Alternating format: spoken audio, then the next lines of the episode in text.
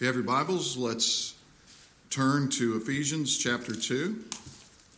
For you that have been with us weekly, you know that we're working through the book of Ephesians. We kind of took a little side route through Ephesians 2:20 here and we'll explain that a little bit more, but this passage has come to mean so much. So let's uh, let's read beginning in Ephesians chapter 2.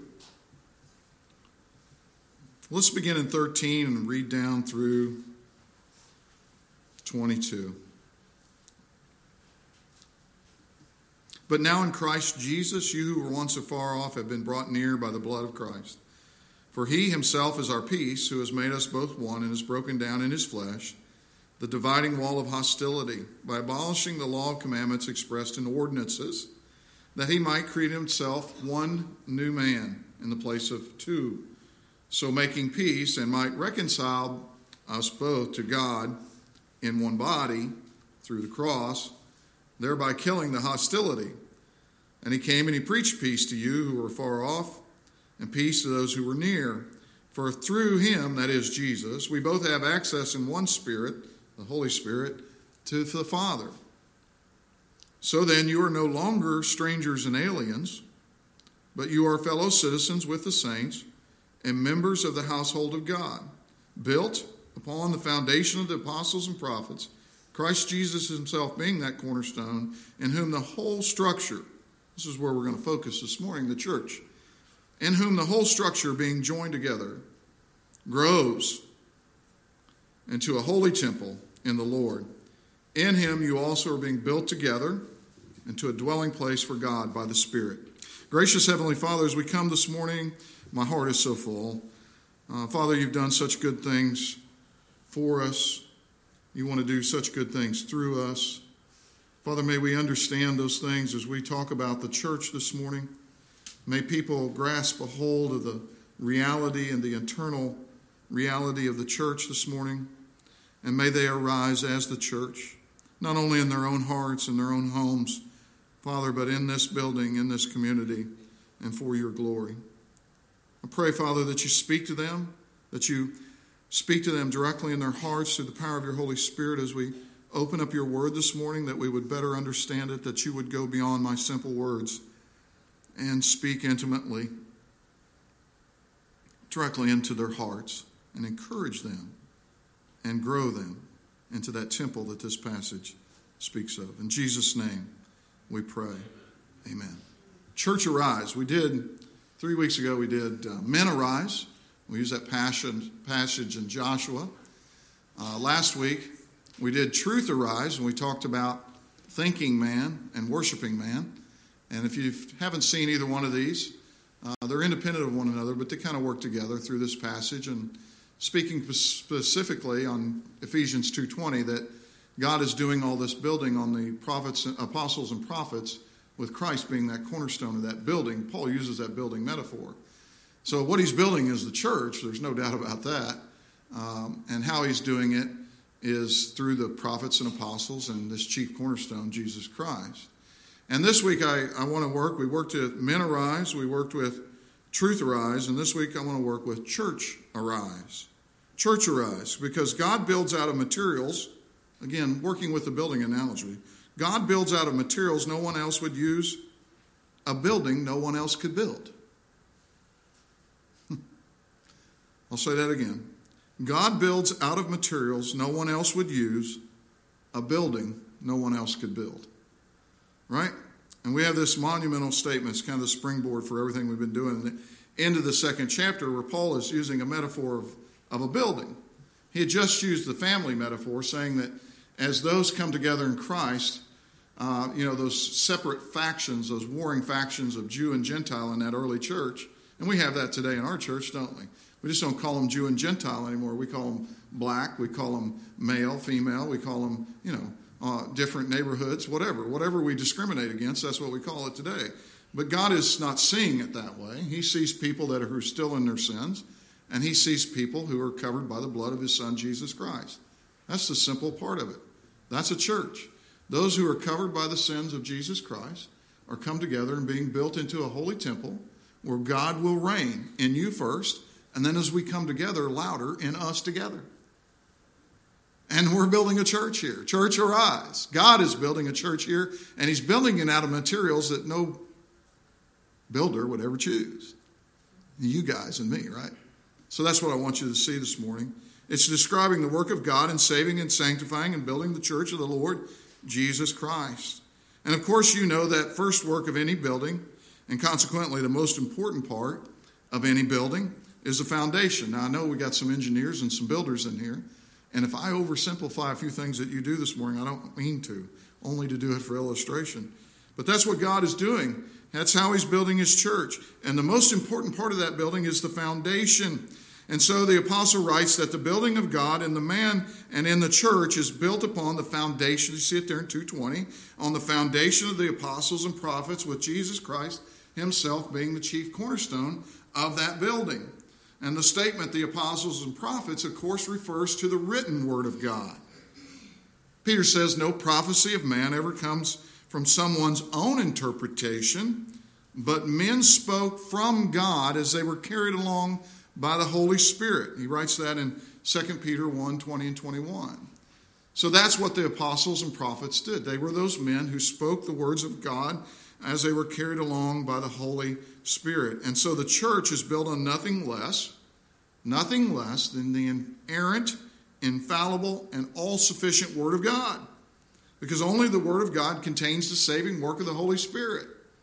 The Holy Spirit is necessary Man's wisdom, as we saw last week, will never be good enough. It's marred because of this fallen world and sin.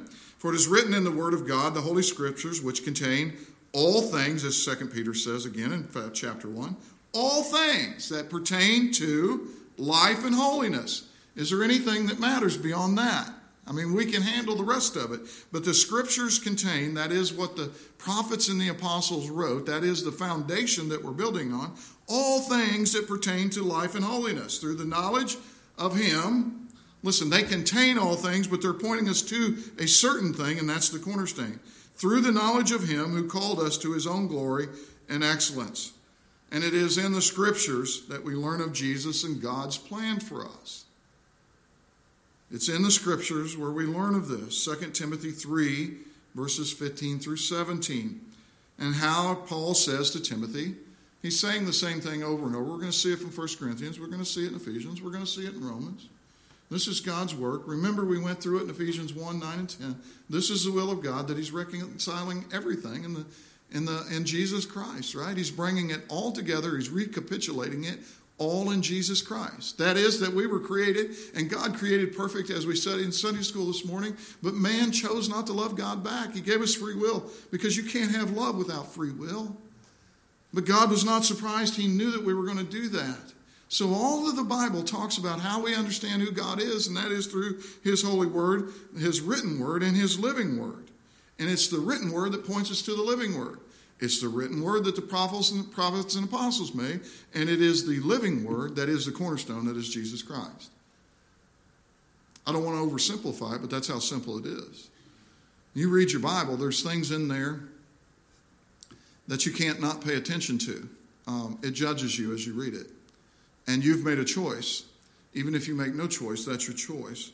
To understand that these are the words, the very words of God and the very Son of God, and what God is calling us to and to do. So Paul writes this to young Timothy. He says, I want you to remember how from childhood, how from childhood you've been acquainted with the sacred writings. That's the scriptures. Of course, at that time, Paul was talking about the Old Testament, right? He was writing, literally, writing as he wrote this letter to Timothy, which are able to make you wise for salvation through faith in Christ Jesus. That's what the scriptures are pointing us to. That's what the apostle and prophets are pointing us to. Jesus, the cornerstone. All scripture is breathed, and that's why it is the foundation, right? All scripture, he says, is breathed out by God, is profitable. It is profitable, underline profitable we learned this morning that Adam's greatest tool that he had to provide and protect for his family was the Word of God. It all begins there with truth. All Scripture is breathed out by God and profitable for teaching, reproof, for correction, and training in righteousness, that the man of God may be complete. Complete, equipped for every good work. It begins there with worshiping man knowing God and Jesus through the Scriptures. And Jesus said, You search the Scriptures in John 5:39, because in them you think you have eternal life. And it's they, the scriptures, that bear witness about me. You see the continuous loop here. So it is in the scriptures we are led to the cornerstone, to Jesus, most important part of that foundation.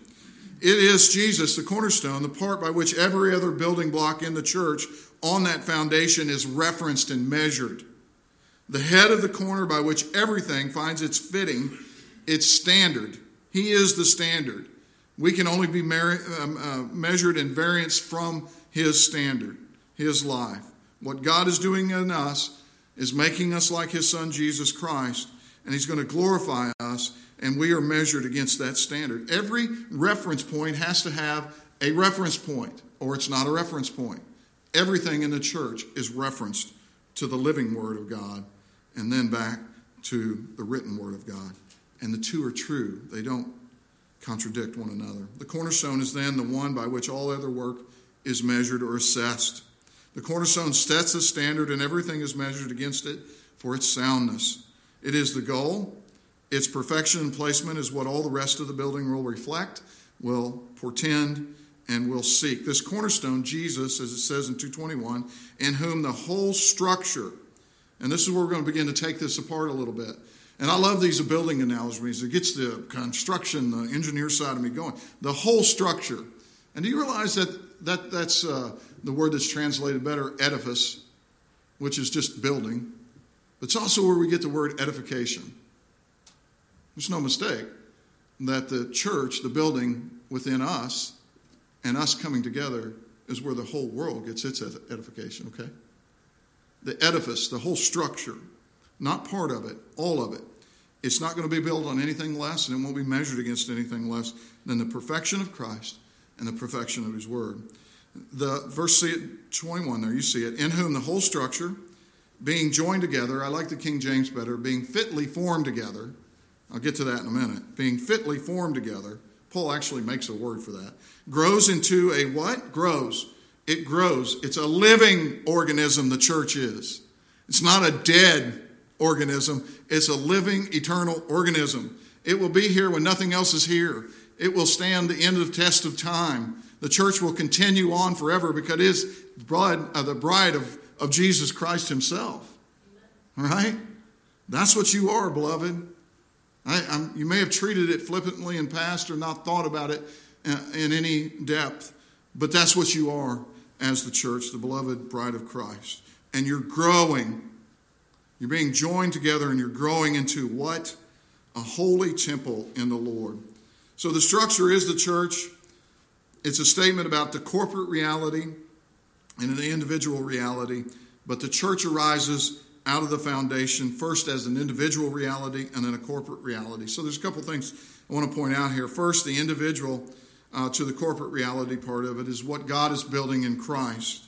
That is, that God is taking the warring factions from the Jews and the Gentiles and making them into the building that will become His church. That's why I said earlier that nobody else would use these building materials, right? God builds out of materials no one else would, would ever use, a building that no one else ever could.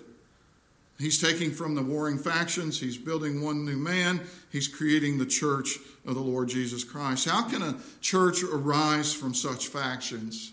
How can that happen? How can that be? How can God make something that is so splendid, so magnificent, that all the principalities and powers seek the wisdom of God in this one organization, this one organism? How can God do that? And the simple answer is Jesus Christ, the cornerstone. That's how God can do that. He can change my heart and your heart so that we're brothers and sisters in Jesus Christ. he, it says earlier in this passage that he breaks down the wall of hostility. Do you ever get mad? You ever been hostile, brother? no, I don't mean in the last 10 minutes, right? he breaks down the wall of hostility. Where'd that hostility come from? Why do we get angry? It's sin, beloved. Because we're sinners, we have to be reconciled to God. And once we're reconciled to God, we can love Him with all of our heart, mind, soul, and strength. And we can love our neighbors. It's the most beautiful work that God's ever done. And in Ephesians 3.10, if you want to go there uh, and look at that sometime this afternoon, it's telling you that it's the most thing that everything that's ever been created marvels at this one work of God is doing in Jesus Christ in building one new man out of two, out of the warring factions, into a church. Church, arise out of this mess. This, what looks like a mistake to the world, God's putting it together in Christ. Men who are enmity with one another. To build an eternal reality that loves one another, serves one another, prays for one another, counts one another with, with, with, with higher self esteem than, than one does himself, that loves their enemies, that gives their lives. Why? Because of Jesus and Jesus Christ alone. That is, that in Christ has saved us and is making us what we could never be before without Him.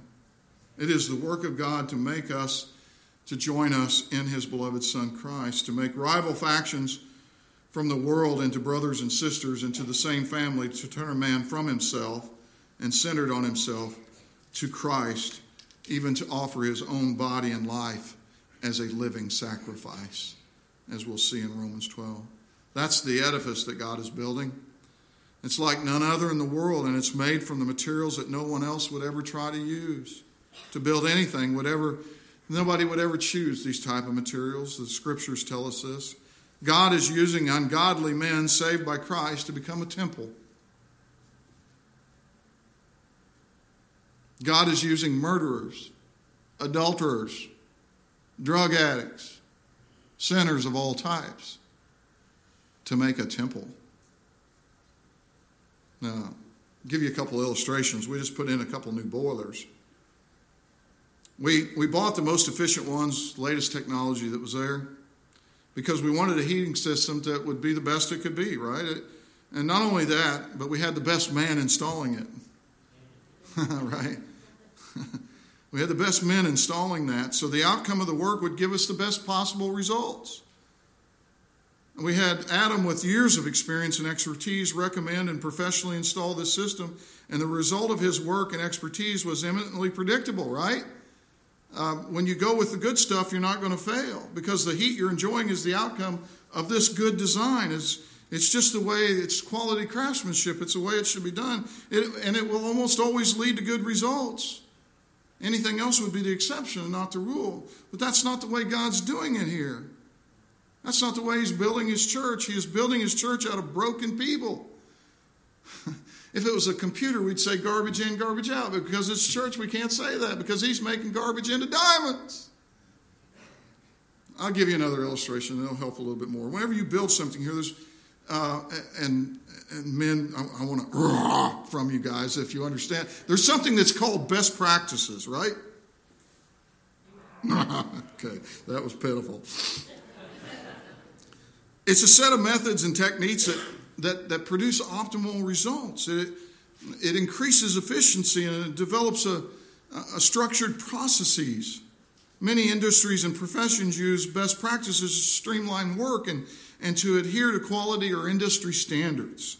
For instance, if you build a home and you want to build a stud wall and you use two by fours, you usually offset them by 16 inches and you build them to 8 foot, and all those standards become what you build this wall from, right? This is what best practice is because it gives the best results and will exhibit standard procedures so that anyone who might come along in 20 years and buy the house can understand that that house was built to best practices and the studs should be every 16 inches in the 8 foot walls.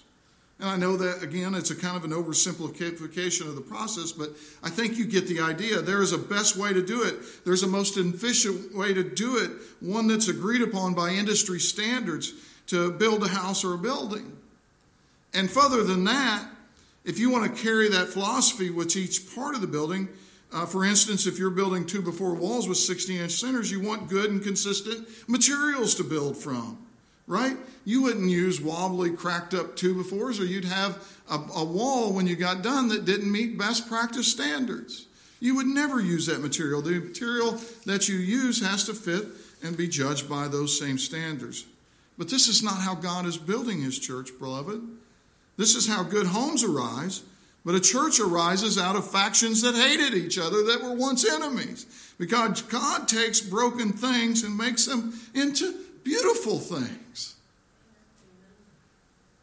So it begins with the gospel. God changes them in Christ through the gospel, through the breaking down of the barrier of wall of hostility, as I said, through saving us from our sins. Because what's between you and God is sin. And that sin leads to eternal punishment. Why can't God just eliminate sin? Have you ever asked that? Why does sin carry such a heavy, penalty and cost? Because God wouldn't be just. He would be like the judge down the road that we could bribe. And when there's no justice, there's no love. So justice demanded that Jesus die for our sins. Justice demanded that he come and he live amongst us. He be tested with every sin that we're tested with. Justice demanded that he take on the sin that was our burden to bear. And that's what the cross was all about. That was sin's penalty being paid as Jesus carried the load of our sin and debt to the cross. We received his perfect righteousness and the perfect life he lived. He received what we were due, and we received what he was due eternal bliss. Hmm. It's the church, beloved. He is the cornerstone because everyone who will ever be part of a church arising will be covered by his blood. And that church arises out of this world, out of the dead and dying, out of the flood of debauchery, out of the depth of hopelessness.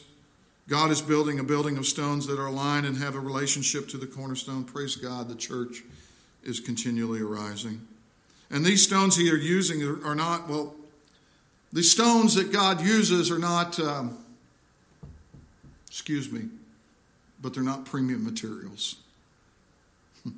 the stones that God is using is causing the church to arise from are not considered best practice materials. In fact, in most cases, uh, the stones that God are using are just the opposite. And this truth shows the power of God in Christ to raise up stones that any builder would first and finally reject. Turn with me to 1 Corinthians 16, and I'll explain this just a little further, just a few pages to your left in your Bible. 1 Corinthians chapter 1, I'm sorry, beginning with verse 16. 1 Corinthians 1, verse 16. You see, God looks at it differently. He's building out of material that no one else would use, a building that no one else could build. Hmm. Do you see it there? Verse 26, chapter 1, 1 Corinthians. Consider your calling, brothers. Not many of you were wise according to worldly standards. Not many of you were powerful. Not many of you were even of noble birth, but God chose what is foolish in the world to shame the wise.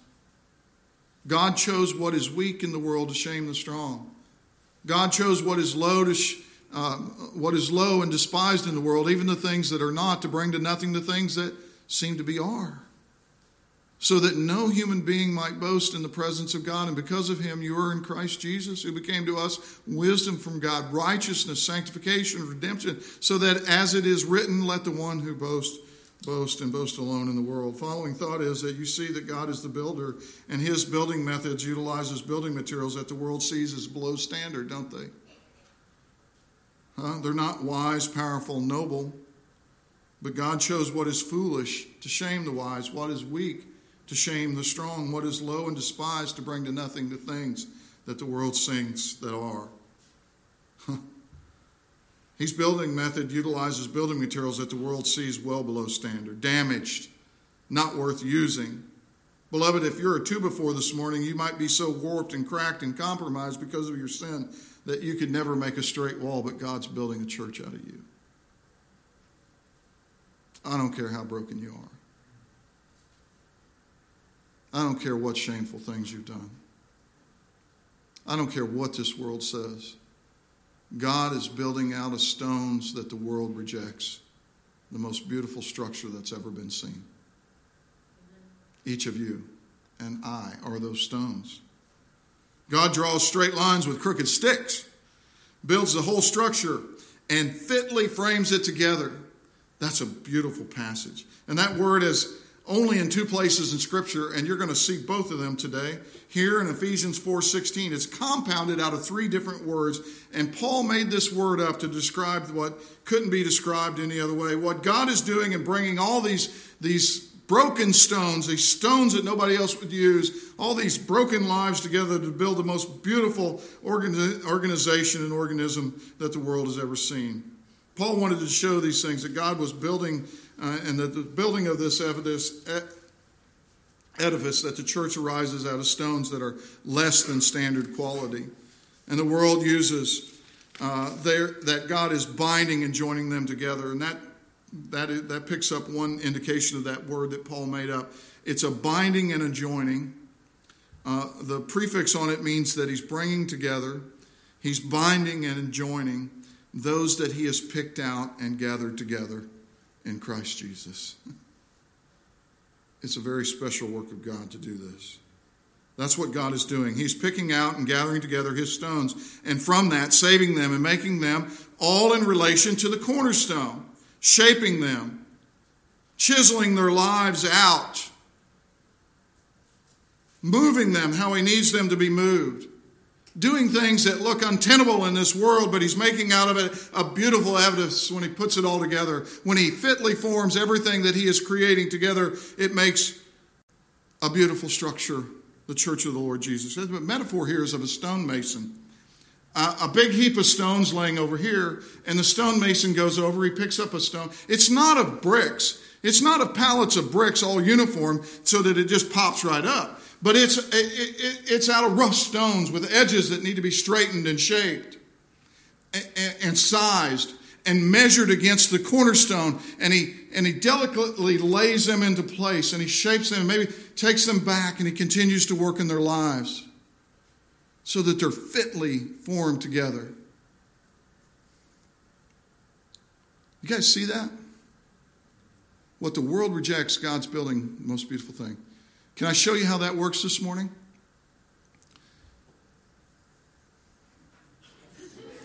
Can we do a living illustration? Hold on.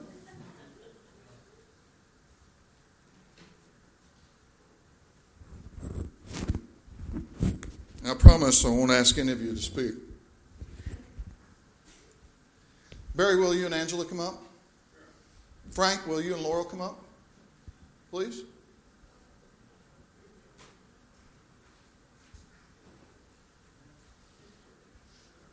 What's you guys over here? Can you hear me? I hope you can hear me. If not, I won't be showing up on the video. And they'll go, What's that stupid preacher doing? Here, hook in. Hook in. Hook in here. Who else? Who else is a stone? Brother Jeff? You and Julie come up. Hook in here. Melanie? Mel? Come up. Hook in here. Who else is a stone? Bobby? Kevin? Harvey, you see what God's building? If I ask each one of you if you thought God was good enough to save you beforehand, what would you tell me? No, absolutely not. You're not the person God's building a church out of. Who else would join us this morning? Carlos, Heather, come on. You guys come on. Mike, you want to bring your family up? Scott, will you join us? Anybody else that wants to join us? I'm going to show you what God is doing. He's building a church out of stones that have been rejected by everything else. And He's making it glorious. I'll give you plenty of time. We'll, we'll circle the building. Come on, Adam. Come on up, brother. Come on.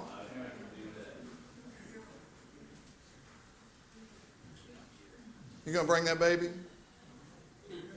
You let her sleep if you want it. Don't feel any pressure. You see what God's doing, beloved? He's taking things that the world would call useless, and He's building a church. He's fitly forming them together. You know, there's a reason you came this morning. I couldn't have put together this congregation. You, it's not by mistake. God doesn't make mistakes, beloved. Amen. He doesn't. God is putting this work together. God is working in your hearts. God is forming you and forming us in the Park Bible Baptist Church in Pennsville, New Jersey. Because He's got plans. Now, you guys got to go back and sit down.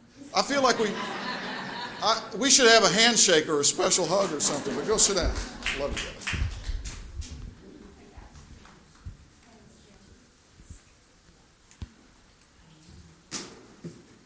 But that's exactly what God is doing. He's taking each one of us, He has a special work for us, and He's building us into something. Because what did the passage say?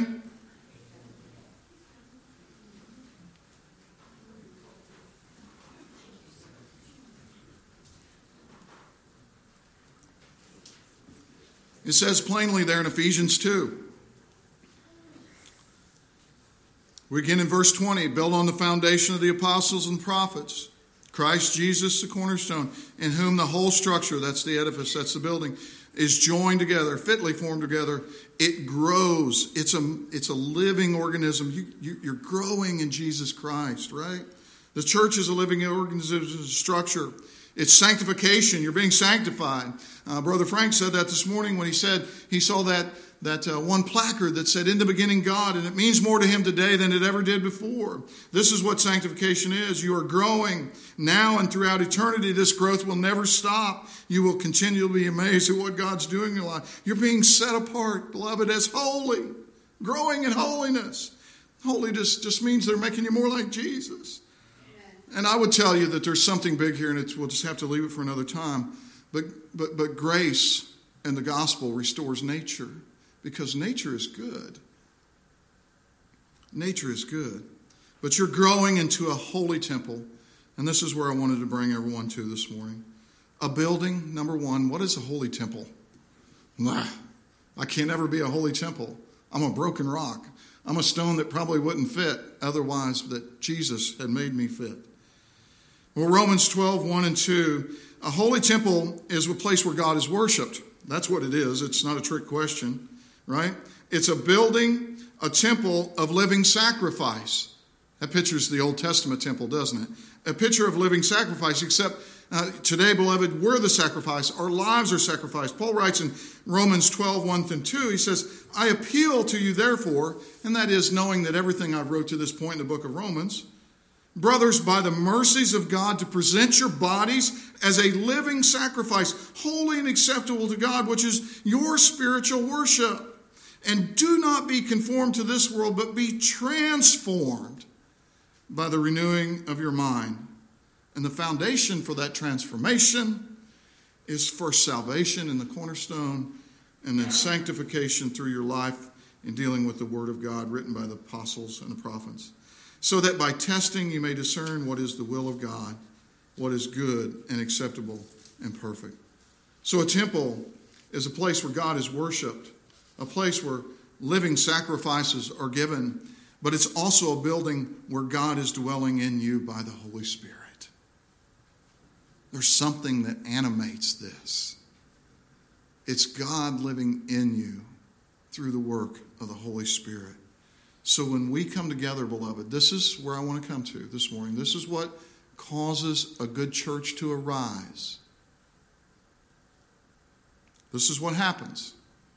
When you're filled with the Holy Spirit individually, when we come together corporately, that just exponentially grows. God puts the Holy Spirit in you. He brings us together as one into the building that He's making on the foundation, and the rest of the community can encounter God by encountering Park Bible Baptist Church. Do you understand that? Okay, and that's where this, the, the genesis of the, the other use of this word is. Uh, beloved, the church arises out of you, out of what Christ has done and is doing in you. The joy, the hope, the love, the fellowship, it's all due to the cornerstone. And I urge you to turn to Him if you've never turned to Him, because that's where it begins for you to be reconciled to God. Because when you're reconciled to God, you can be a temple of the Holy Spirit and you can belong to the, the church that is gathering here on Sunday mornings and together we become more than we are alone. Ephesians 4:16. This is the other place where that word is used. Listen to these words and how they work together. We'll be in Ephesians 4 uh, hopefully this year yet. From whom the whole body that's us that's the building. We're the body, the body of Christ. Here he's using the metaphor of a body, from whom the whole body, joined and held together, there it is, fitly formed together. That is, back to Paul's building metaphor, where he takes those rubble, pile of rubble, and he shapes us and he forms us together to one corporate union. By every joint, that is, each individual rock, every person,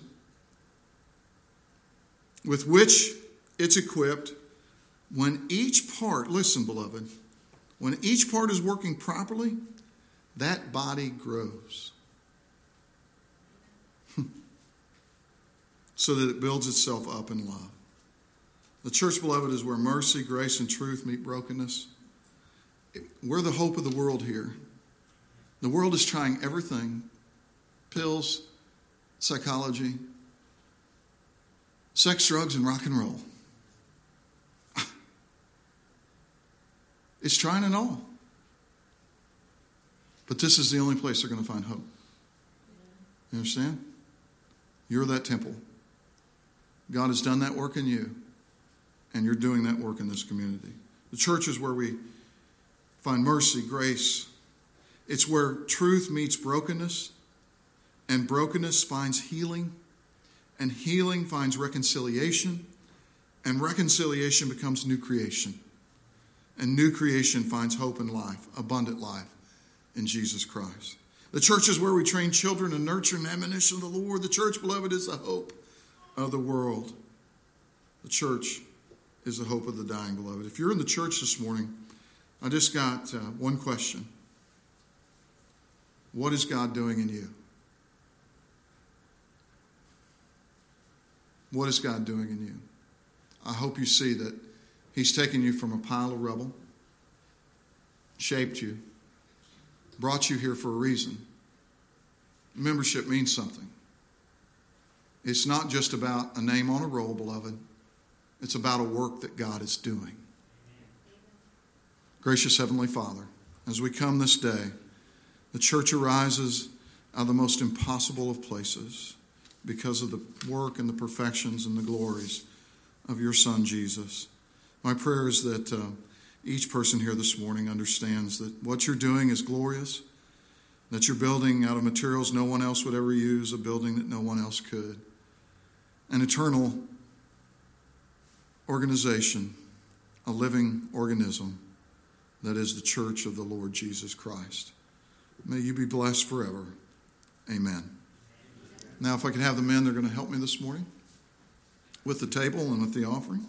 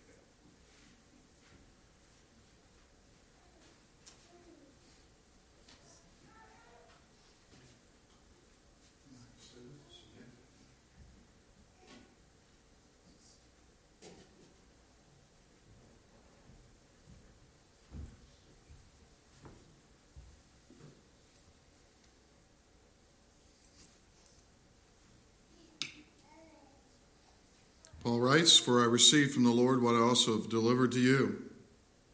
That the Lord Jesus, on the night when he was betrayed, he took this bread, and when he had given thanks, he broke it and said, This is my body, which is for you. Do this in remembrance of me.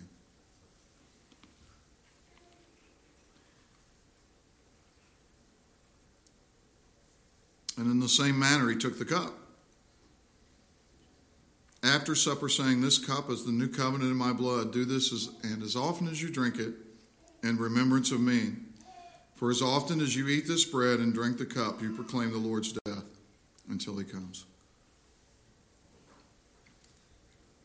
All right, the ladies are going to come. We're going to have our last song. You guys need to wait. We're going to do the. You got it. You got it. All right. Please stand with us. All I have is Christ, then the doxology. All I have is Christ will be on the board for us this morning.